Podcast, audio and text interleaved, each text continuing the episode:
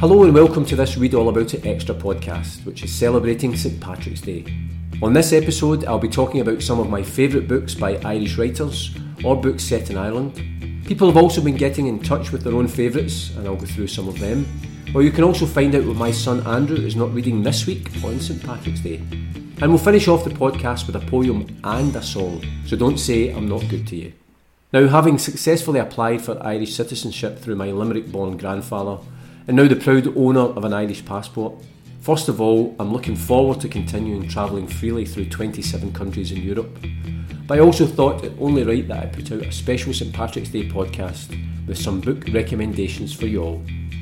First up, we've got Joan Lingard's Kevin and Sadie series of books, which is set in 1970s Belfast, and involving the relationship between the two main characters from opposite sides of the religious divide in the city.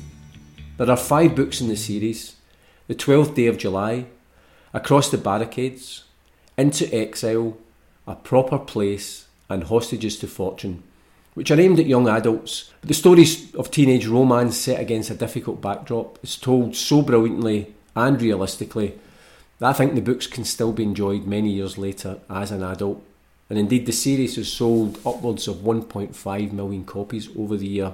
And Joan Lingard was actually born in Edinburgh, but she grew up in Belfast and tells this story of the relationship between Kevin and Sadie so well.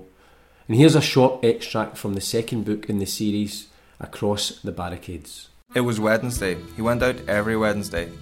He met Sadie at Mr. Blake's. They arrived and left at different times and sat in the kitchen at the back of the house. He spent Saturdays with Sadie too. They met outside the city somewhere, usually in the country, well away from the people. Sadie bought food and drink, and many days they saw no one else at all. They waded in streams, climbed trees, lay in meadows in the sun, listening to continuous course of the birds. Long summer days, at the end of which he returned home flushed with air and contented. He knew that Breed suspected he was meeting Sadie again, though they had never mentioned it. Sometimes she would put her hand on his arm and say, "Take care," but that was all. "She's a fine sister to have," he said to Sadie that evening. "I hope she gets a good man. She'll marry in a year or two if fancy, and have lots of kids. Just like your mother." "I hope it won't be just the same. My mother's had too much work and not enough living." "Well, there's one thing for sure," said Sadie. "I'm not going to end up like my mother." Kevin laughed. "I think you're safe on that one." "She found me a job. You'll never guess." Sadie rolled her eyes. "Working at the cash desk at the local butcher's. Can you imagine me sitting cooped up in one of those wee boxes all day, taking the money for lumps of meat? What are you going to do about it?" "I've done it. I went along for an interview and I told the butcher that the sight of blood always makes me vomit. He said that under the circumstances it might not be wise for me to take the job. I said that unfortunately I was forced to agree." Kevin ruffled her hair. "It takes a lot to put you down, doesn't it, Sadie Jackson? That's what my mother says too." They were laughing when Mr. Blake came into the kitchen with Jack. They had been for a walk and were both thirsty. Sadie got up to put on the kettle and Kevin filled the dog's dish with fresh water. "It's nice to hear the two of you laughing," said Mr. Blake, hanging up the lead on the back of the door. "Whatever happens, we mustn't forget how to laugh." I don't think it would be possible to do a St Patrick's Day podcast without reference to Roddy Doyle, who has written so many brilliant books over the years. I know many of you will cherish his Barrytown trilogy of The Commitments, The Snapper and The Van, while there are also other powerful books such as The Woman Who Walked Into Doors and A Star Called Henry, to name just 2. I'm going to recommend 2 other Roddy Doyle books which are particular favourites of mine. The first of those is A Greyhound of a Girl. Now, I first read this book about 6 years ago, and it was at the time when I was actually writing a book called Read All About It, which charted my year of trying to read more books and fall in love with literature again. And I read this book in the March of that year, and this is an extract from the Read All About It book of what I thought of A Greyhound of a Girl. The news that Roddy Doyle, another of my favourite authors, has been nominated for the Carnegie Medal, a prestigious award for children's fiction, provokes my interest. The book nominated is A Greyhound of a Girl, and I immediately buy it. I know he's written a few kids' books before, but A Greyhound of a Girl appears to be aimed at the young adult market. It is impossible to fully describe just how beautiful this story is. There are 4 main female characters in the book: a daughter, mother, grandmother and a ghost, which is an exquisite tale and a celebration of Irish family and femininity, though I'm sure it would translate to any country or culture. I'm in a quandary when I finish it. On the one hand, I want to give it to everyone I know since it's such a wonderful book, but at the same time, I'm loath to let my copy out of my sight. At the moment it remains in my possession, but I know I should share it. I will, probably. And I have to say I do have that copy still in my possession, although I did loan it out once or twice, but just made sure that I got it back. So I can't speak highly enough of A Greyhound of a Girl. It's just absolutely beautiful. My absolute favourite Roddy Doyle book, however, is Paddy Clarke, Ha Ha Ha, which won the Booker Prize in 1993. The novel's set in the Barrytown area of North Dublin in the late 1960s and captures that area just at a time when it was caught in the midst of its transformation from almost country town to part of a modern urban sprawl. It also brilliantly captures Paddy Clarke's inexorable journey towards adolescence and leaving behind the innocence of childhood. It's funny, poignant, beautifully observed, and the ending, when you discover the meaning behind the title, is just absolutely stunning. And that would always be, if I had to recommend just one Roddy Doyle book, which is difficult in itself, it would be Paddy Clarke, Ha Ha Ha.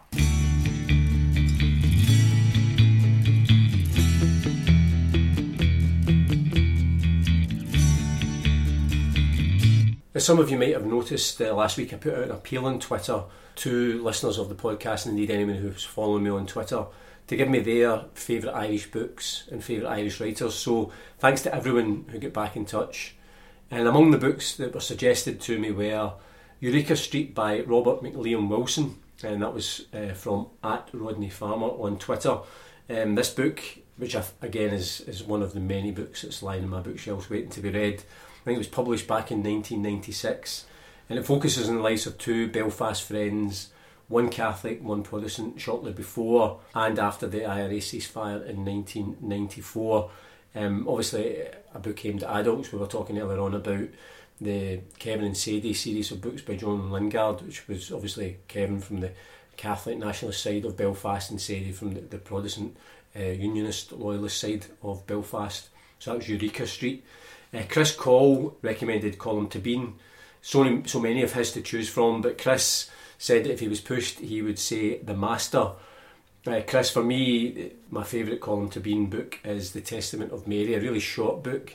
It was nominated for the Booker Prize, I think 2014 or 15, and it's a kind of telling of Our Lady after the crucifixion and the resurrection, and she's away in basically a safe house, and some of the apostles are coming to see her, and it's, you know, basically telling the story of a grieving mother, and it's an absolutely stunning book by an absolutely brilliant writer.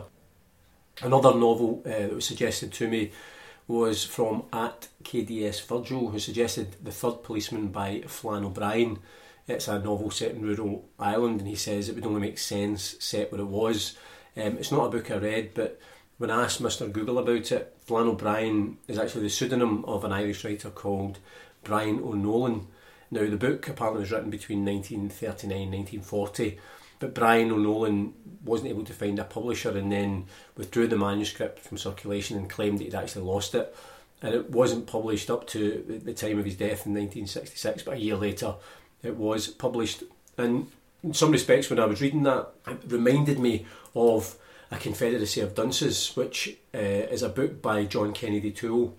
And if you haven't read that book, you really have to, because it is a stunning, outstanding book, and it's the same thing of John Kennedy Toole was a writer who just couldn't get that book published, and sadly took his own life, and it was his mum who then took the manuscript up, and she eventually found a publisher for it, and it has become a worldwide hit, continues to be, and you know, I can't recommend that book highly enough as well. Helen McKinvin, who's a writer who I hope to get on the podcast at some point in the future, she gave a few recommendations. The legend is Roddy Doyle, and says any of his books, and I don't think MD can disagree with that. Also, one of Helen's all-time favourite novels is The Butcher Boy by Patrick McCabe. She's also a big fan of Paul McVeagh, John Boyne, Sebastian Barry, Lisa McInerney, Anne Enright, and indeed Helen says too many others to fit in a tweet. Stephen Carberry tweeted that his favourite book was Boston Boy by Brendan Behan. And Stephen, if you haven't listened to Hugh MacDonald, the journalist, his podcast, that was one of his important books in his formative years, and he speaks very well about that if you want to go back and have a listen to that. Paul John Dykes, who is one of the guys behind the absolutely brilliant A Celtic State of Mind podcast, which if you haven't listened to, you should check that out. I'm not just saying that because I was one of the guests one time, but they do brilliant work. And Paul has suggested three authors, Oscar Wilde, Bram Stoker and James Joyce. Maureen Fairgrieve recommended and suggested The Playboy of the Western World, which is actually a play by the Irish playwright John Millington Synge, and it was set in County Mayo during the early 1900s. Brian Hegeli suggested anything by Brian Moore, and he says he's currently rereading The Temptation of Eileen Hughes, and also said last year he enjoyed Becoming Belle by Nuala O'Connor. And such is the way of social media is that Brian tagged Nuala, who obviously thanked him, and then listed some other contemporary Irish writers such as Leah Mills, Mia Gallagher, Sinead Gleeson, June Caldwell and Jan Carson, among others, as ones to check out.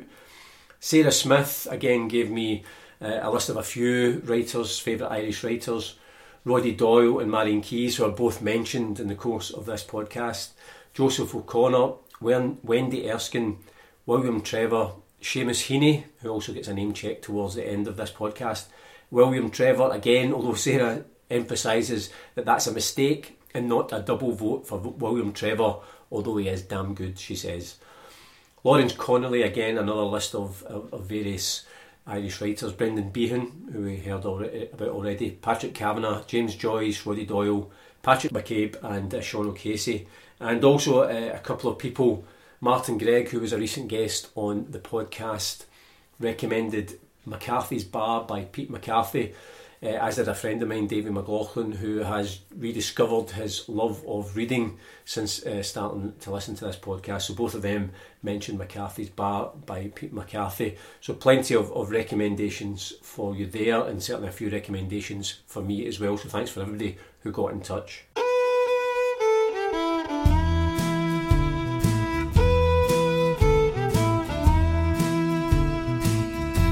Well, that music, as you're probably aware and recognise, is the introduction to the regular Read All About It extra feature, What Andrew's Not Reading This Week, where I get my son Andrew to pick a book off my shelves, and that's the starting point to our chat. So Andrew, over to you. This week on St Patrick's Day, what book are you not reading? This week on St Patrick's Day, I'm not reading Milkman by Anna Burns. I was going to say, good choice again, certainly a really good choice. Now, people might be thinking, what a coincidence that you chose a book by an Irish writer and a book set in Belfast. We cheated slightly because what I did is I just picked out all the Irish books by Irish writers or set in Ireland from my bookshelves and narrowed down the choice. And this is the one you chose. Now, I have more books than I've read, and this is a book that's on my list of books to be read. It won the Booker Prize a couple of years ago. By all accounts, it's a brilliant book, but it's one of the books that I'm still to read. I actually got it quite often. I go down, you know, the wee Oxfam shop down in the centre of Bishopbriggs. So I quite like popping in there, and you can usually pick up some bargains. So I got this book down at the Oxfam shop. And the only thing I see sometimes when I'm looking at the shelves, and I'll see loads of books that I recognise and I think I've got it. And always in the back of my mind, I think, I wonder if your mum, when I'm at work, has been filling up boxes of my books, putting them down to Oxfam, and then I might end up having to buy them again. I've not asked her that yet, but it wouldn't surprise me. Since we last had a chat on the podcast and the bombshell that was the first dates on Dateable's revelation, what else are you going to surprise us by telling us you've been watching? I only started watching it a couple of nights ago on Netflix, I think, called I'm Not Okay With This. It's about a lassie who's just a bit awkward and has like anxiety around people and everything, and turns out she's got these superpowers she can do with her mind. So far, so good. I mean, how do you stumble upon these things? Has somebody told you about it, or is it just... No, it just comes up. Things that are new this week are popular on Netflix. Right. Just judge it by the picture that comes up on it. Right. That's as good. Well, to be fair, that's a bit like, you know, people go into a bookshop and judge a book by its cover. That's how I usually do it on finding movies and everything. Because I wonder, you know, how, so for example on Amazon, if I've bought or had a look at certain books, and they'll always recommend, you know, if you like that, you might like this. Do Netflix do that as well? Aye, they do that. It'll come up like a, because you watched, like if you watched something related to like superpowers, it'll come up like superhero movies and everything. Right. There's quite a few episodes in the season. I think it's only maybe 9 or 10 episodes in the season, but it's alright, it's something new to watch. You're not a big fan of all the Marvel comic type films, are you? Nah, this isn't anything like that. This is a bit, not realistic, but it's not like unbelievably far-fetched with like people flying and everything. Because I'm sure it's a film, it might be called Super 8, I'm not sure, or I'm just mistaking it for there's a chain of motels in America which we used to stay in when we used to go over and visit your sister, called Super 8s, but there's a film, and I think it's like a couple of misfits. It's like an older guy and a younger girl, and they neither have superpowers, but they're kind of deluded into thinking they're superheroes. It's kind of funny and dark and tragic. Right. If it's not that, I'll find out for you, because I think you would enjoy it, because it's quite kind of dark humour. I think you would quite funny. Are you still watching First Dates and Undateables, or have you completely exhausted every box set? I've ran out of episodes to watch. And is your Netflix recommending more of the same or similar type of things? Because I'm sure I heard you and your sister talking about something else that was it Love is Blind? Love is Blind. I got a few episodes into that, but the people are just bonkers. It's a bit ridiculous. Because I think Rebecca's quite into it. I think she's watched maybe the full thing, but they just become irritating quite easily. Right. Because it was actually, we were all out, it was a family party for your aunt's 50th birthday. The only reason I'm bringing that up is because I just have to tell everybody that we went back to their house and the party went on all night, and me and your mum were the last to leave about 6:15 in the morning, and you and both your sisters have long since wimped out, so the youth of today was very poor. My excuse is it was the first time I drank in a month, so... And to be fair, you stayed in the kitchen, you were battering the gym as well. Aye, that as well. So obviously it's St Patrick's Day. Where do you stand on Guinness? Are you a fan? Never tried it. Never? No, never tried it. Maybe you should go out tonight on St Patrick's Day and just have a pint. Aye, if empties. Got it for a pint. Although, yeah, I'm working. Aye, I'll be early tomorrow. I quite like it. I don't drink it a lot here, but any time we've been over in Dublin, well, it's almost as if everybody who's there, regardless of where they've came in the world, it's that you have to drink Guinness on an island. So a few of my pals drink it, but never tried it. The other thing, when I'm passing your room, I always notice a lot of times you're on your game console. What is it you're... I always find it strange that you're in one house, your pal's the other side of the city, but yet you're sitting talking away and swearing and whatever else, because it's like it's some sort of army type. I don't know what game it is, because obviously I'm after Subutil became obsolete, I wasn't interested. Aye, the Division 2, it's just the three of us can play online all in the same game, talk at the same time, so it's... That's what it's called, Division 2? Aye. Do you still play FIFA much? Nah, not really. FIFA's more of a game to play against someday, but none of my pals really play it. And similar to the last time we had a chat, I just want to keep having a wee Lemmy / audiobook update, whether you're any further forward. Still no further forward, nah. It's poor, because you do realise if Lemmy ends up listening to this podcast, he'll be very disappointed in you. I'll get there eventually. Because just even finish that one, and then you can give us, once you finish it, then we'll get you back on and you can tell us the definitive, whether it's any good or not. I'll do that. I'll put it on while I'm working tomorrow. Excellent. Well, you do realise when you get home I'm going to check. I know. And then next podcast I'll tell people whether you were at it. Good chat as always, son. Always a pleasure. And no doubt we'll meet again soon, and we'll get a Lemmy update. And in the meantime, go and try a pint of Guinness. Well done. Good man.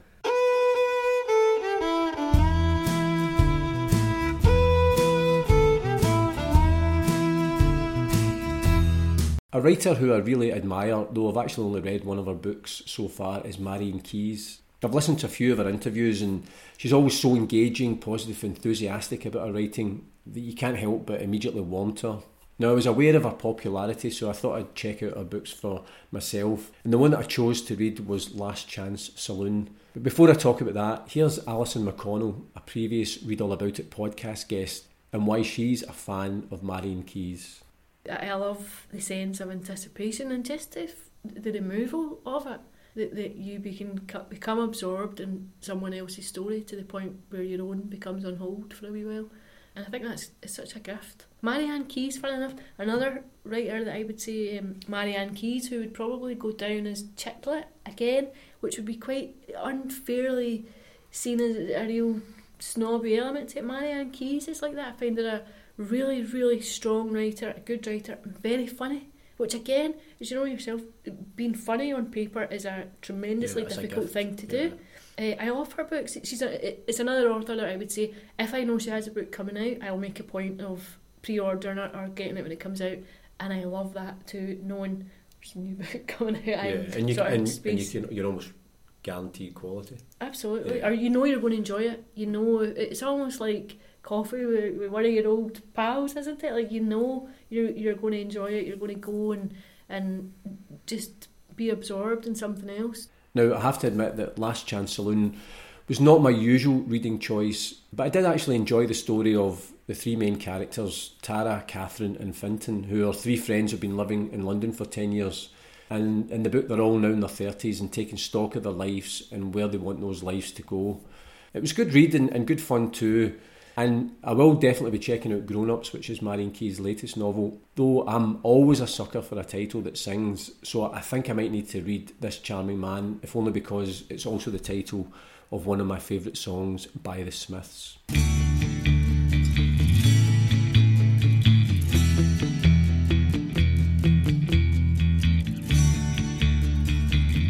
Another novel I want to recommend is the aptly named Island, a novel by Frank Delaney, which is absolutely captivating. It begins in 1951 when an itinerant storyteller, the last of a fabled breed, arrived unannounced and mysterious at a house in the Irish countryside. Here's the opening to the novel. Wonderfully, it was the boy who saw him first. He glanced out of his bedroom window, then looked again and harder, and dared to hope. No, it was not a trick of the light. A tall figure in a ragged black coat and a round old hat was walking down the darkening hillside, and he was heading towards the house. The stranger's face was chalk white with exhaustion, and he stumbled on the rough ground, his hands held out before him like a sleepwalker's. He looked like a scarecrow deserting his post. High grasses soaked his cracked boots and drenched his coat hem. A mist like a silver veil floated above the ground, broke at his knees, and reassembled itself in his wake. In this twilight fog, mysterious shapes appeared and dematerialized, so that Peel Walker was never sure he had seen merely the branches of trees or the arms of mythic dancers come to greet him. Closer in, the dark shadows of the tree trunks twisted into harsh and threatening faces. Across the fields, he saw the yellow glow of lamplight in the window of a house, and he raised his eyes to the sky in some kind of thanks. With no fog on high, the early stars glinted like grains of salt. He became aware of the cattle nearby, not yet taken indoors in this mild winter. Many lay curled on the grass, where they chewed the cud. As he passed, one or two lurched their feet in alarm and lumbered off. And in the house ahead, the boy, 9 years old and blond as hay, raced downstairs, calling wildly to his father. The stranger's bones hurt and his lungs ached almost beyond endurance. Hunger intensified his troubles. He'd eaten one meal in 3 days. The calm light in the window ahead pulled him forward in hope. If he held their attention, he might get bed and board for a week, maybe more. In the days of High King Atara, a storyteller stayed 7 days and 7 nights. Did they know that? Nobody knew anything anymore. With luck, though, the child in his house would help. Children want stories, and the parents might stretch their hospitality, fired by delight in the boy's eyes. Unlike last night's billet, high up on a hill farm, he had slept in a loft above the cows, where the east wind got at his bones. The ignorant people there, who had no use for stories, gave him no food and closed their fireside to him. It happened more and more. But this house would surely prove better, and it was, after all, Halloween, the great time of the year for telling stories, the time of all souls, when the dead have permission to rise from their graves and prowl the land. In the novel, one of the listeners, a 9-year-old boy, he grows so entranced by the storytelling that when the old man leaves, he devotes his life to finding him again. I really love this book. It is a novel about many things, not least of which, I suppose given the clue in the title, is Ireland itself, its past and its connections to the present and the future. I've read the book a couple of times and I cannot recommend it highly enough.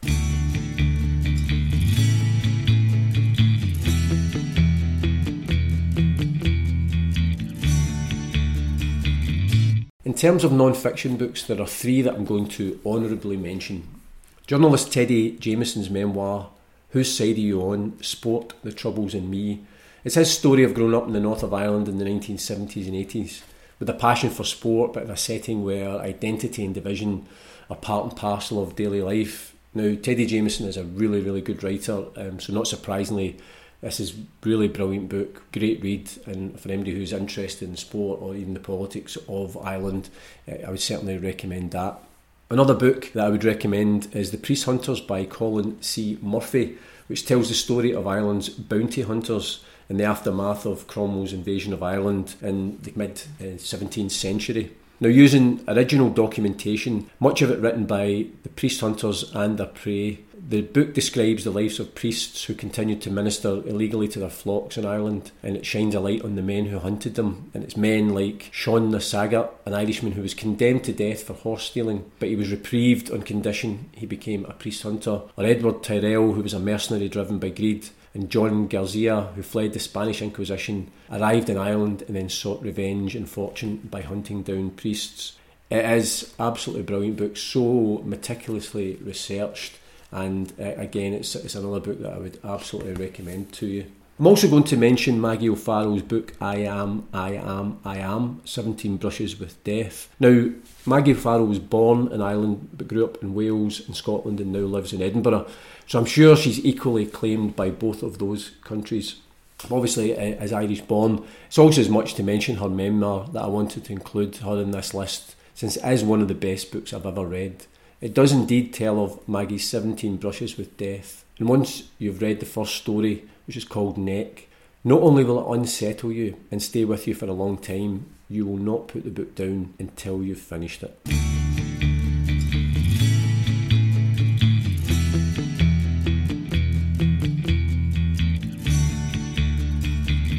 Well, that's just about it for this special Read All About It Extra St Patrick's Day edition.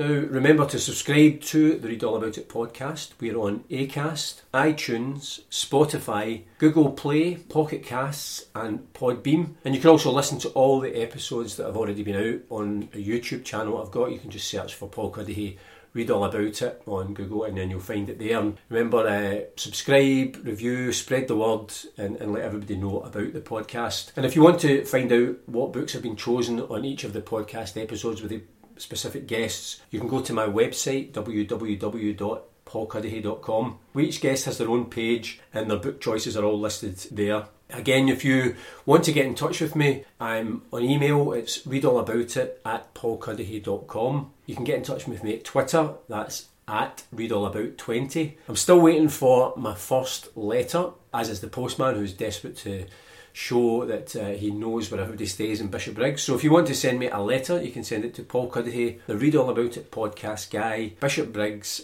Glasgow.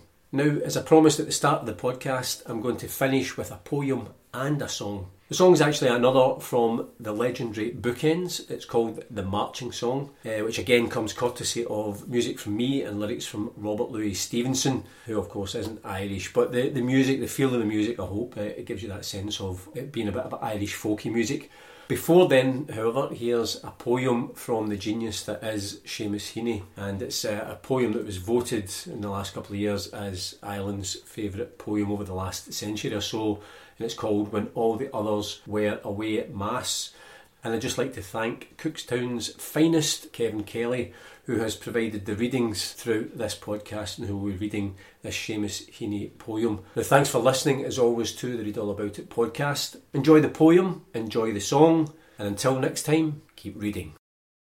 When all the others were away at Mass, I was all hers as we peeled potatoes. They broke the silence, let fall one by one, like solder weeping off the soldering iron. Cold comfort set between us, things to share, gleaming in a bucket of clean water, and again let fall little pleasant splashes from each other's work would bring us to our senses. So while the parish priest at her bedside went hammer and tongs at the prayers for the dying, and some were responding and some crying, I remembered her head bent towards my head, her breath in mine, our fluent dipping knives, never closer the whole rest of our lives. Bring the comb and play upon it.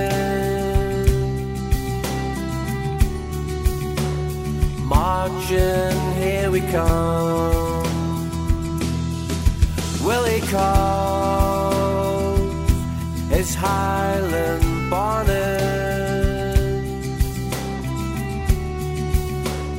Johnny beats the drum. Mary Jane commands the party. Peter leads the rear.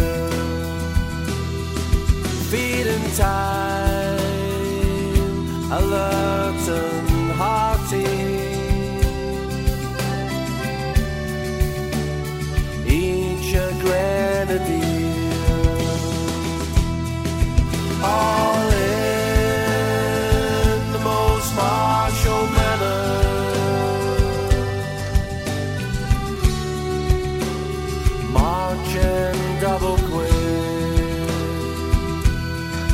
While the napkin, like a banner,